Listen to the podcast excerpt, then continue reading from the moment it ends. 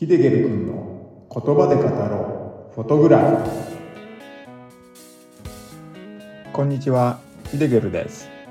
この番組では旅先や身近で撮った写真を言葉で語ってしまおうというポッドキャスト番組になります。撮影地で感じたことや撮影地の情報失敗談なども語っていければなぁと思っています。10分ほどの短い時間になりますが楽しんでいただけると光栄ですはい、こんにちは、ヒデゲルです。今日はですね、2024年初日の出を撮った写真の話ということで、新年早々、神奈川県の真鶴岬に行ってきました。もうね、帰りの渋滞がやばかったんですけれども、そこで撮った写真を交えてお話ししていきますので、最後まで聞いてみてください。この真鶴岬で見れる日の出の光景、それはですね、とっても神秘的で一度は目にしたい光景でした。ここからは三石という大きな岩が3つ並んでいる様子が見れるんですけれども、その岩と岩の間から日の出が見れてしまうので、ここで見れる日の出の光景はまさに絶景なんですよね。その岩と岩の間には、しめ縄で結ばれていて、一番左の岩には小さい鳥居が建てられています。このしめ縄なんですけれども、作家の坪内翔陽っていうね、人が、初日の出、なぜ三石に締め張らぬってね、読んだことをきっかけに、昭和初期に貼られたっていうことですね。1977年には、真鶴町や観光協会の人たちが協力して初めての掛け替え作業を行ったということです。そして2021年には劣化によるしめ縄の掛け替えが44年ぶりに行われています。直径13センチ、長さは約37メーター、金属のワイヤーが中に入っている縄で製作されているようですね。重さはですね、1トンにも及ぶというね、情報ですね。しめ縄があることで神秘的な印象が深まるので、多くの人がこの光景を見ようと訪れる場所になっていると思います。まあ、僕もね、その一人なんですけれどもね。しかも、岩の間から日の出が見れる時期は、12月から1月となってるので、初日の出を拝める時期と一致しているんですよね。なのでですね、大晦日の夜からは、純情でない人で押し寄せることでも有名です。今年の真鶴岬も例外ではありませんでしたね。真鶴岬の駐車場に着いた時間は、年が明ける夜中の0時ぐらいだったんですけれども、すでに駐車場は満杯で車を止めるスペースはなかったですね。駐車場を通り過ぎると、車を止められるちょっとしたスペースが2箇所離れた場所にあったんで、そこに止めることにしましたね。ですが、一番近いスペースは車でいっぱいになってたんで、2箇所目のちょっとね、離れた場所にあるところに車を止めることにしました。その場所からだと、三石まで徒歩で4、50分ってところですかね。少し遠いかなとも思ったんですけれども、結果的にこの場所で良かったっていうことにね、この後なったんですよね。三石の見れる場所へは、日の出の3時間ぐらい前に行きました。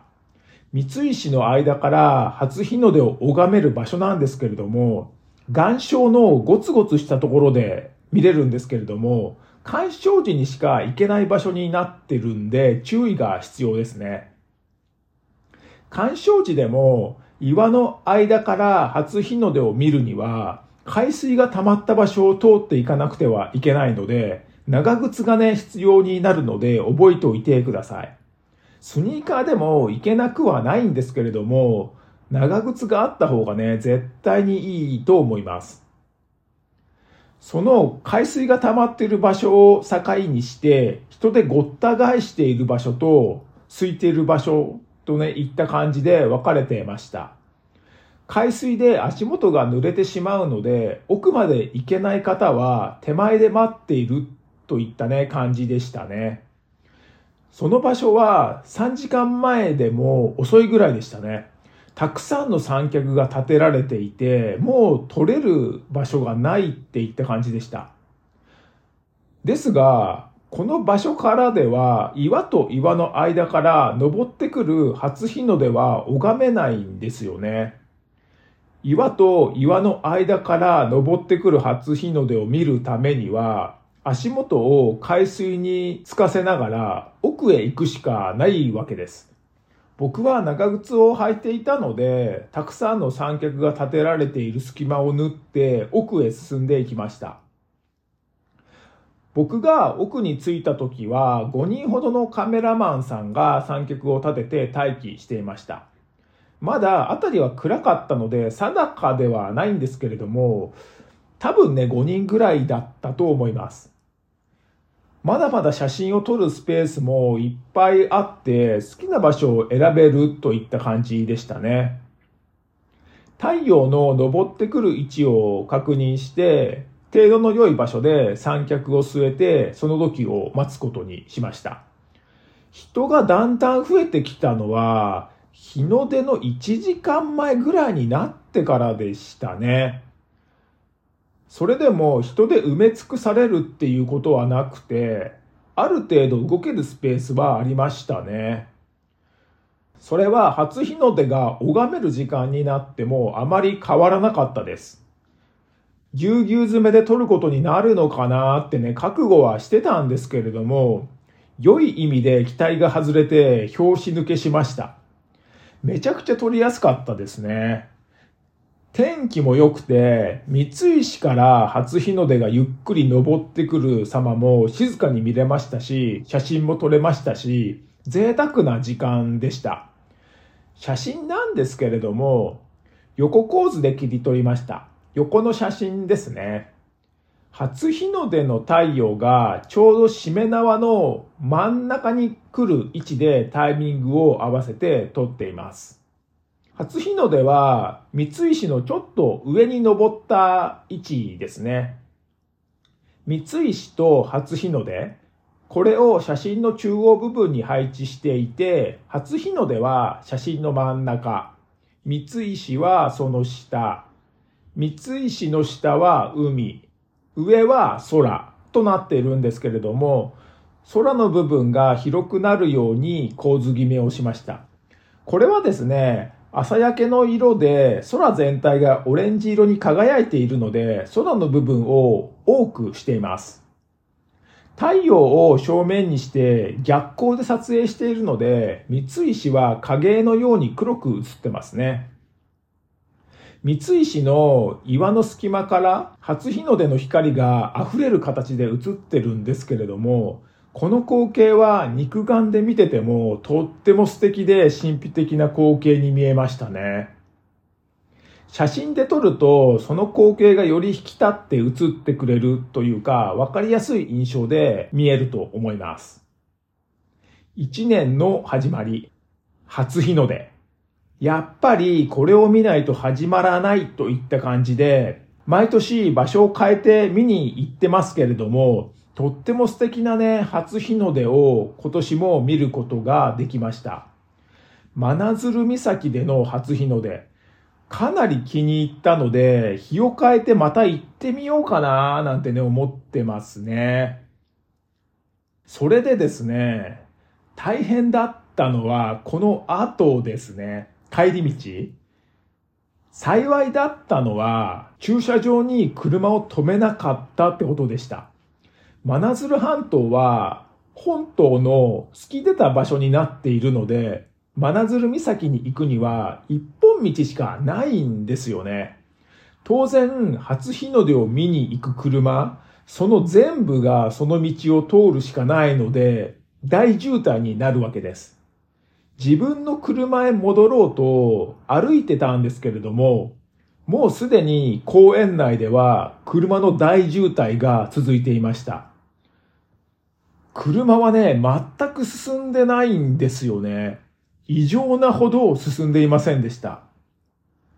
これは相当やばそうだなーって思いながら、駐車場の出口まで歩いて戻ってきたんですけれども、その理由がね、分かったと同時に、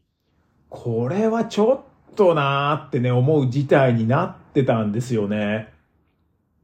駐車場の出口付近には路駐してる車がたくさんいました。運転手は戻ってきていないようでしたけれども、その車のせいで帰ろうとしている車は帰路につけないんですよね。道を塞いでしまってるんですよ。なんでこういう止め方するのかなってね、僕には理解できないんですけれども、どう考えても他の車が通れないんですよね。その車のせいで駐車場に止めた車は動けない状態になってたんですよね。その先の道にも路駐している車の列がどこまでも連なってました。僕が車を止めたその先まで続いてましたね。幸いなことに僕が車を止めた先までは路駐した車は続いてはいたんですけれども、車が通れる幅はあったので、無事にね、帰ることができました。それでもね、途中やっぱり渋滞はしてましたね。結構時間はかかりました。でもですね、駐車場に車止めなくてよかったってね、心の底から思いましたね。はい。では、今回は2024年初日の出を切り取った写真の話ということで、真鶴岬で三石と初日の出を撮った写真を交えてお話をさせていただきました。三石の岩の間から拝む初日の出はとってもね素敵なので気になる方は行ってみることをおすすめします。